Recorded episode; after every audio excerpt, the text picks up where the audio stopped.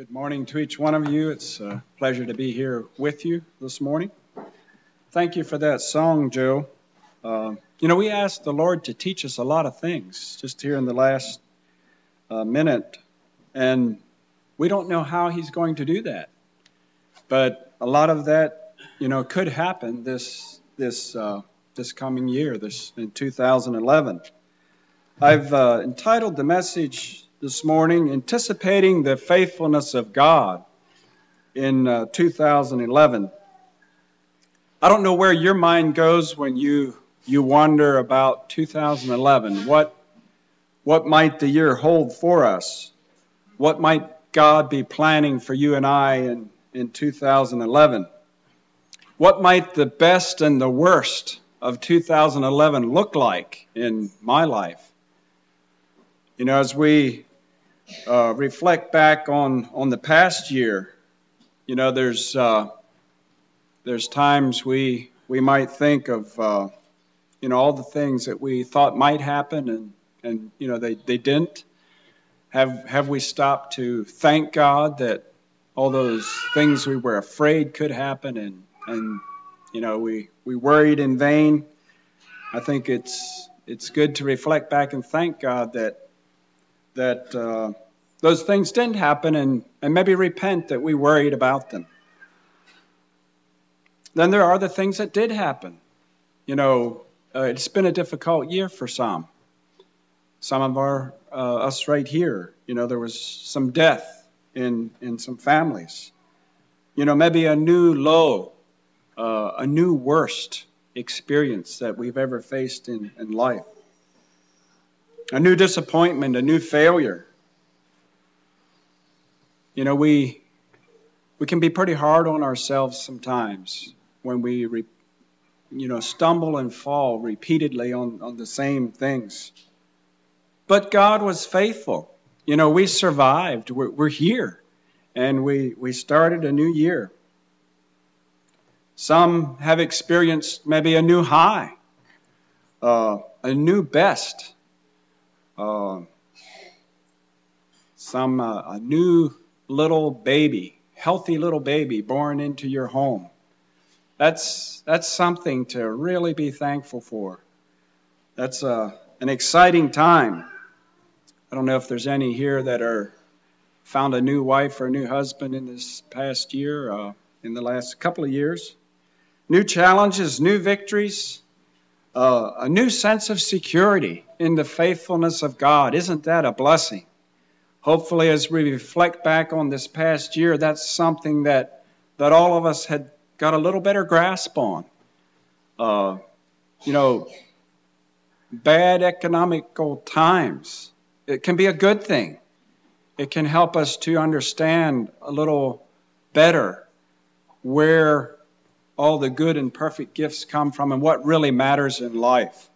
You know, a thousand years from now, what does it matter what I made or didn't make in 2010 or what difficulties came my way?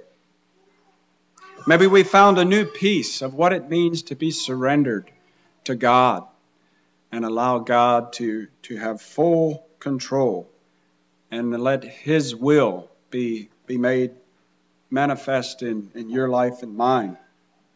You know, one thing we can be sure of whether 2011 is worse, maybe much worse than 2010, or if it's better, much better, one thing we can be sure of that God will be faithful just exactly like he was in 2010. It'll be identical.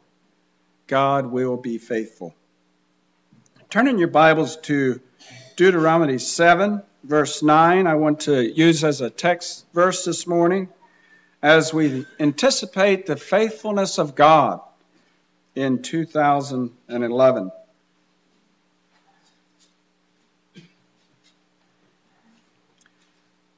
Deuteronomy chapter 7, verse 9. Know therefore that the Lord thy God, he is God, the faithful God which keepeth covenant and mercy with them that love him, and keep his commandments to a thousand generations. Now, I, am sure I read this verse many times in the past, but there's, there's something caught my eye as I, I read this verse this time, and, and it was that phrase, a thousand generations. And my mind started rolling a bit, you know, well, what's he saying there? Uh, wh- where does this thousand generations start? And, well, the most, the most conservative thing could be from Adam and Eve so let's start there.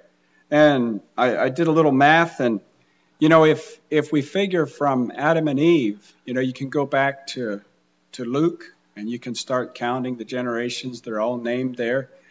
And then if you go from Christ and you know figure 25 years or so to generation, you know, we, we've just begun on a thousand generations. It's just we haven't hardly started yet. Um, we have some 845 generations to go before we use up these thousand generations that God has, has promised us. You know, that's our God that can promise that kind of uh, blessing, a thousand generations. And if it starts from, you know, Moses, uh, where this was given, you know, it would be much more. If it starts with you and I, that he's promising a thousand generations from us. It's way more yet. But regardless, uh, we, have only used a little bit of that, that thousand generations up. That's the God we love. That's the God that loves us. We want our children to love him. We want our grandchildren to love him, generation after generation. So, you know, young fellows, uh, it's okay to find a wife, to, uh, to get married, to have children, because God has promised He will be faithful to a thousand generations. Don't fear to bring children into this world. God will be faithful in 2011. Ladies, you can say, okay, let's get married. Let's have a family. God will be faithful. Anticipating the faithfulness of God in 2011.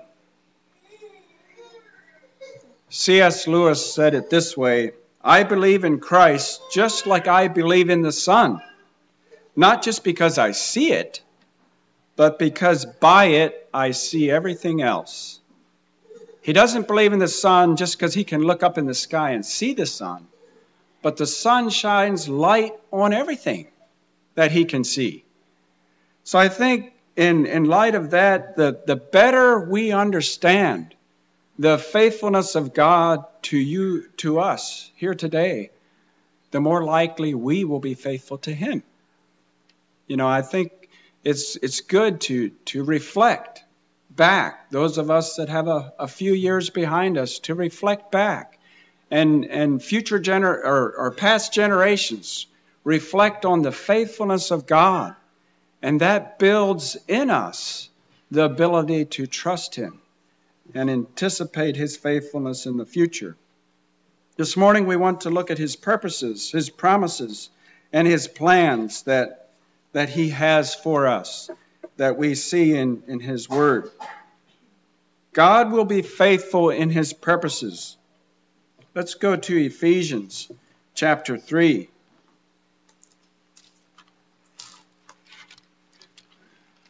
Ephesians chapter 3. God's purposes are eternal. God's purposes are eternal. Ephesians chapter 3, verse 11. Here Paul says, according to the eternal purpose which he purposed in Christ Jesus our Lord. God has an eternal purpose. In 2 Timothy 1 9, Paul says it this way Who hath saved us and called us with a holy calling, not according to our works, but according to his own purpose and grace, which was given us in Christ Jesus before the world began. Paul's telling Timothy there that God has an eternal purpose. This was purposed by God before the world began what would happen in your life and in my life. That's that's hard to get your get your arms around, isn't it? That God had a purpose for you and for me before the world began. It's an eternal purpose. And we can when when God purposes something, that that's altogether different than when you and I purpose to do something. We, you know, we kind of call it good intentions a lot of times, and we have these noble purposes we set out to accomplish, but so often and so many times fall short, and we t- tend to give ourselves a little uh, room, but but our fellow men, you know, we kind of get frustrated when they don't, you know, follow through. But God, God does. Secondly, let's look at God's purposes. They cannot be stopped. Turn to Isaiah, Isaiah chapter 14.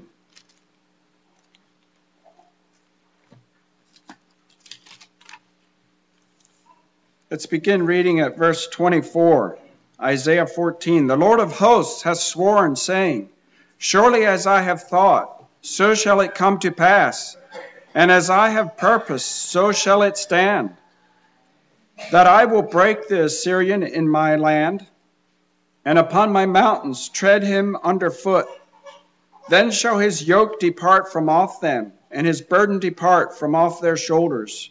For this is the purpose that is purposed upon the whole earth this is the hand that is stretched out upon all the nations.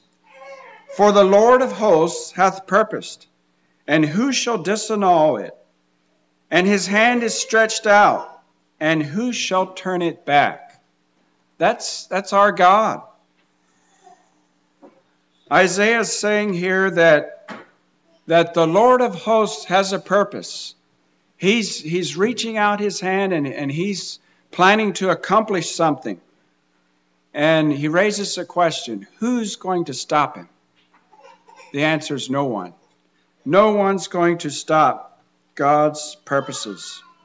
It's futile to, to try. I remember uh, some years ago, uh, Mel Good's brother Harold was, was preaching over at the chapel, and he was talking about how uh, when Jesus was crucified and they went and they, they put him in the tomb, and, and uh, Pilate said, Make the, the entrance as sure as you can. You know, seal it, and, and the soldiers there. And, and uh, Harold made the comment that, you know, everything they could possibly do was just as good as if they'd done nothing. There's nothing. Nothing human men can do to stop the purposes of God. Jesus was going to be raised again. It didn't matter what those soldiers done, how big the rock was, how well they sealed it. It was going to happen because it was the purpose of God. God has a purpose for you and I. Let's go to Acts chapter 26. This is uh, one of the favorite scriptures that I, I just find uh, just amazing how God reached down to a man called Saul and, and gave him a life work. And I think uh, God does the same for you and I. I think he, this, this same calling is very much what God is is calling you and I to do. This is uh, Paul later in life, before King Agrippa, reflecting back on his conversion experience. Verse, uh, let's start it at verse 16. Acts 26, verse 16. But rise and stand upon thy feet, for I have appeared unto thee for this purpose, to make thee a minister and a witness, both of the things which thou hast seen and of those things in which I shall appear unto thee, delivering thee from the people and from the Gentiles, unto whom now I send thee, to open their eyes, to turn them from darkness to light, from the power of Satan unto God, that they may be that they may receive forgiveness of sins and inheritance among them which are sanctified by faith that is in me. Here, God is laying out clearly before Paul what his purpose is for him in life. And it, it is going to happen. You know, why did Jesus appear to you and I? Why did he bring about the situations in our life that we came to know him and commit our lives to him? Why did he do that? What is the purpose he has for you, for me? Now, Paul didn't know what all he was going to have to suffer. Remember, God told Ananias that there's going to be a lot of suffering ahead for Paul. God doesn't say much about that here. He's giving him a purpose, and we want to talk about that later. There was a plan. God had a plan for Paul, and there was there was a lot of suffering ahead for Paul. But but here's a clear purpose. I want you to go to open eyes, to turn people from darkness to light. Isn't that what you and I are here for? Isn't that why, why God reached down and touched our lives so that we came to know peace and joy in serving Him so that we could turn others from darkness to light, to, open their eyes so that they too could experience forgiveness and know what it's like to have all those ugly sins of the past forgiven. And as we fail again, that we can turn time and time again. We want to talk about that a little later. Romans 8:28. Here again, this is Paul. This is Paul talking. And we know that all things work together for good to them that love God, to them who are called according to his purpose we often, you know, kind of grab onto that phrase in there that work together for good and forget the last part called according to his purpose. God has a purpose. A purpose. He's reaching out with his hand, and nothing is going to stop God's purpose. Are we anticipating the faithfulness of God in 2011? We can be sure that he will be faithful in his purpose. God will be faithful with his promises. Spurgeon once said, Faith without promise is like a foot without ground to stand on. Think about that. Having feet, but nothing to put them on. That's what faith is without a promise. And God certainly hasn't left us without promises. Hebrews 10 verse 23 says, Let us hold fast the profession of faith without wavering, for he is faithful that promised. We can be sure if we read a promise of God in God's word, he will be faithful. We all know what it's like to be disappointed by someone making a promise to us and and then just that promise being broken and how how dis- disappointing that is you know, it was clearly stated we there was a mutual agreement, but the other individual didn't keep didn't keep their promise. And we, we haven't always kept our promises, and that's you know, we're, we're very disappointed in ourselves when we are not able, for whatever reason, are not willing to keep a promise that we've made to someone. But that's not our God. He is always faithful, He always keeps His promise.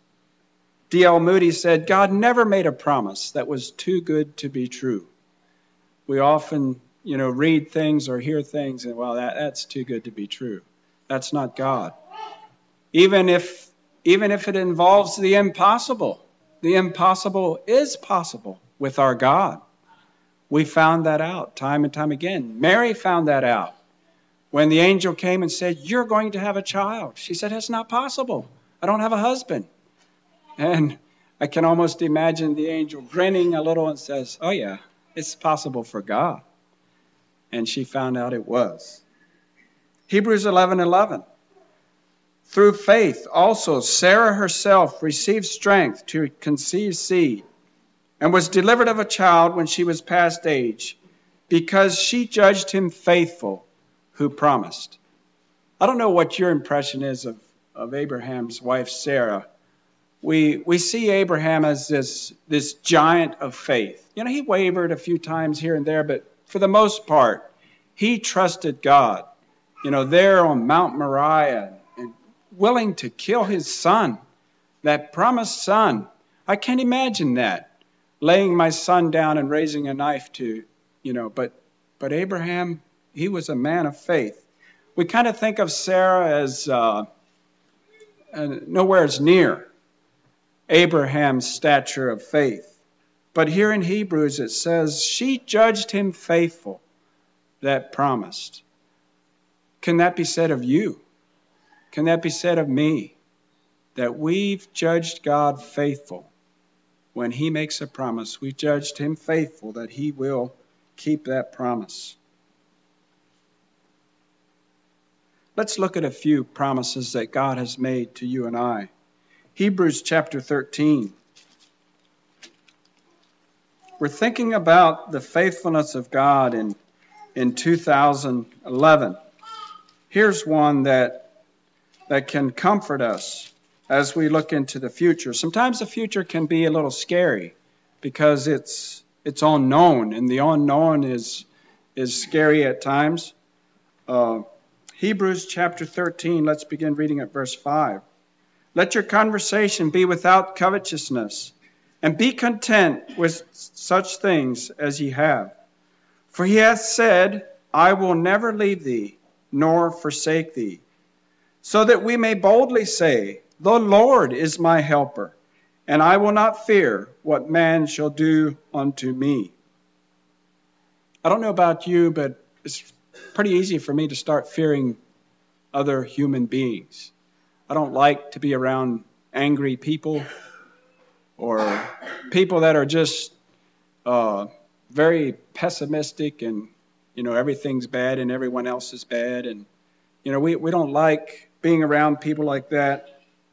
But here we're promised that god will never leave us or forsake us.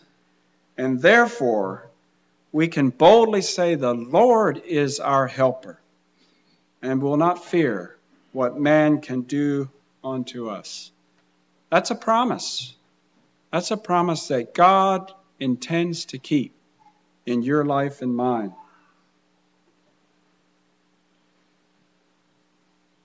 Promise to forgive. A familiar verse, 1 John 1 9. If we confess our sins, he is faithful and just to forgive us our sins and to cleanse us from all unrighteousness. What would 2011 look like without that promise? What hope would there be for you or for me if we didn't have that promise that every time we fail in 2011, we can kneel before our Maker, confess that sin, and He's promised He will forgive? That, that's, a, that's a great promise. Hebrews 2, verse 17. Wherefore in all things it behooved him to be made like unto his brethren, that he might be a merciful and faithful high priest in things pertaining to God, to make reconciliation for the sins of the people. Jesus Christ, the high priest, pleading our case before the Father. That, that's a beautiful picture. Standing at the right hand of the Father and saying, you know, there's Delvin. And, you know, he's, he's pleading for forgiveness. And, you know, Jesus is there pleading Delvin's case or Rich's case or Norman's case. What a beautiful picture that is. The heart of God is, is with his people, and the heart of his people is with their God. Is that, is that our testimony here this morning? We have hope. We have hope for 2011 because we have a faithful God that, that keeps his promises. Let's look at a, another promise yet in 1 Corinthians chapter 10. 1 Corinthians chapter 10. You know, we just looked at, at the promise that God will faithfully forgive time and time again, cleanse us from sin. Here's another one 1 Corinthians 10, verse 13. We are promised possible victory every time temptation comes. There hath no temptation taken you, but such as is common to man. But God is faithful, who will not suffer you to be tempted above that ye are able, but will with temptation also make a way to escape, that ye may be able to bear it. That's a promise from a faithful God, that every time we are tempted to sin, there is a way of escape. There's a way to have victory. We don't have to fail time and time and time again. If we do, yes, forgiveness is promised, but we don't have to. We don't have to fail. There is the ability to experience victory in our Christian walk. What a promise that is. Spurgeon said, Many believer, many a believer lives in a cottage of doubt when he might live in a mansion of faith. So often we're content with so much less than what God really wants for us. He wants us to live in victory. This cottage that Spurgeon's talking about is not a cozy little cottage by the lake. This is a shack that's just about to collapse on this doubting believer. So let's not doubt. Let's not doubt the promises of God. But let's anticipate the faithfulness of God to his promises in 2011. God will be faithful with his plans. This is a verse that has uh, been really special to me the last while. Uh, some of you were aware that I had had weekend meetings up at Mount Hermon uh, back in October, and, and it, for some reason that really frightened me. Um, well, just anything up in Harrisonburg's frightening. and I had pictured these big churches and and uh, yeah, I don't know. Anyways, Mount Hermon wasn't that. It was a nice little country church, very nice, friendly people. And but it, when I was studying, preparing for those meetings, I came across this verse, Jeremiah 29:11, and I'll I'll give it uh, from the New International Version. I know the plans that I have for you, declares the Lord plans to prosper you and not to harm you, plans to give you hope and a future. What a what a blessing that Almighty God is looking down and and he has put some thought into Rich Bowman's life. And and he, he has it planned out. You know, and, and it's it's going to be good. There's going to be uh, prosper. There's going to be hope. There's going to be future. That's a good verse as we think of 2011. God has plans for us, and it, it's not to harm us, but there's going to be a future. There's going to be hope. You know, many times when we think of the faithfulness of God, we think of blessing. We think of Him meeting our needs. We think of Him leading and guiding in our lives. But I'd like us to think a little bit this morning about the, the faithfulness of God. God's faithful in every area of life. You know, sometimes we need conviction. Sometimes guilt is a blessing from God. We were, we were singing here a little while ago about, Lord, teach me this, teach me that. You know, God uses difficult times, oftentimes, to teach us. The, a lot of the hymns we sing, whoever wrote those hymns came through a very difficult time, and that's what inspired that hymn. Uh, a lot of the books that, that we read, were come out of a, a difficult experience that someone went through, and then they they they write a book about it, and it And it challenges us to the faithfulness of God. As we anticipate the faithfulness of God in 2011, we can expect suffering. I think that that is uh, clearly stated in Scripture that we will expect suffering.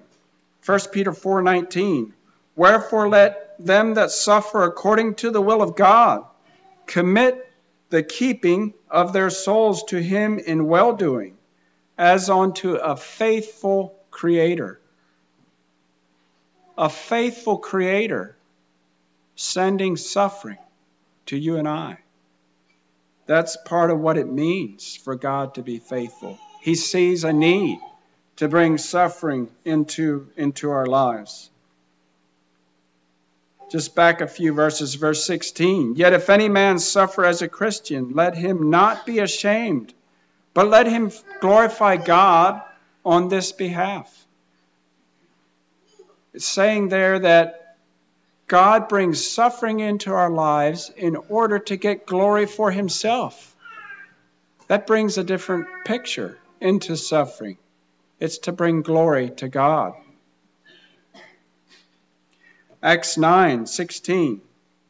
This is back to, we were referring earlier to Paul and his conversion experience. This is God talking to Ananias and trying to convince Ananias you know, you go over there and, and you pray for this man. Uh, and Ananias said, No, he, he persecutes Christians, he locks them up. And God says, For I will show him how great things he must suffer for my name's sake. Suffering was a big part of Paul's life. Yeah, he caused other Christians to suffer before his conversion. But after his conversion, he experienced a lot of the same thing that he had, he had done to, to Christians before his conversion. But he did it gladly. He, he plodded on faithfully for God in spite of, of all that suffering that, that he had to go through. Maybe God has some suffering planned for you or for me this year. But we can, we can anticipate the faithfulness of God through suffering when we, when we see it as God getting glory to himself. Chastening. What, what is chastening? That's, this was a, a very interesting thing I stumbled on here, this whole thing of chastening. You know, we have uh, a lot of scriptures that, that speak of chastening. Uh, Psalm, Psalm 94 verse 12 says, Blessed is the man whom thou chastenest, O Lord, and teachest him out of thy law. There's, there's blessing in being chastened. In uh, Hebrews, Hebrews 12, verse 6, we again read of, of uh, God reaching down and, and chastening us. What, what does that mean to be chastened of God? Here it says, For whom the Lord loveth, he chasteneth, and scourgeth every son whom he receiveth. It's, it's one way we know that we're one of the children of God when we receive chastening. I, I stumbled on, I occasionally do a little word, uh, word studies. I had taken a Greek class at SMBI, almost failed it. Don't do well in language studies. Uh, but it, it's interesting with, with computers anymore. You can, you can do word studies very easily. You don't have to know much. And uh, what I like to do sometimes is, is take a, a, a word that looks kind of interesting out of a verse and then do a search and see where else it is used. That can, that can really, really open our eyes sometimes. How that same Greek word is, is interpreted into the English language in, in different ways. This was an eye opener to me. Turn in your Bibles to, to Ephesians chapter 6.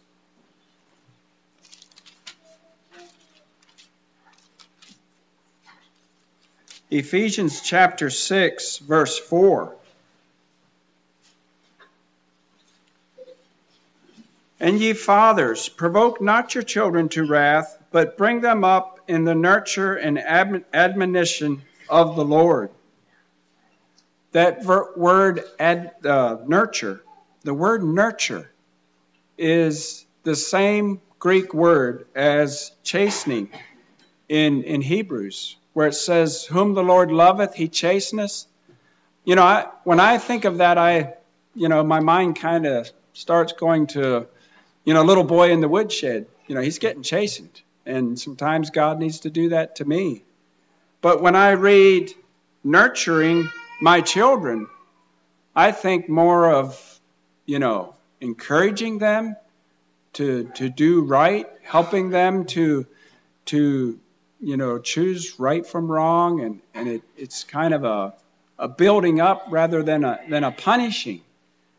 Maybe I have a bad interpretation for nurture. But I don't, I don't think of nurture and chastening as the same thing. Same Greek word. Exact same Greek word. 2 Timothy 3.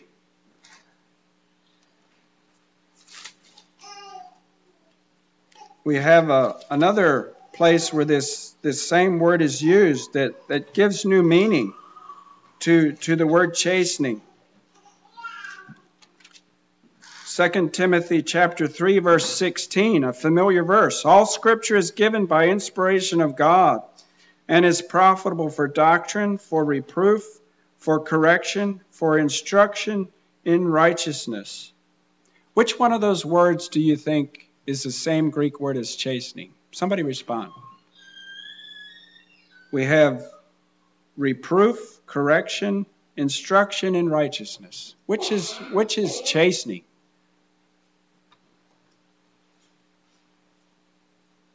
Somebody want to venture a guess? No? Instruction. Yeah. Instruction is the exact same Greek word as chastening. Isn't that interesting? So when the Lord chastens you in 2011, think of not only maybe correction, but it's it's nurture, it's instruction.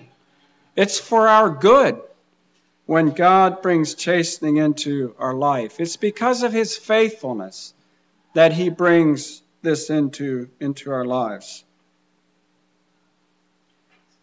This past year has been difficult for, for some of you, for some of us. It has been very difficult for some others. Some very difficult things to, to go through this past year here in, in our community. And I'm sure many of us had a really good year uh, this past year.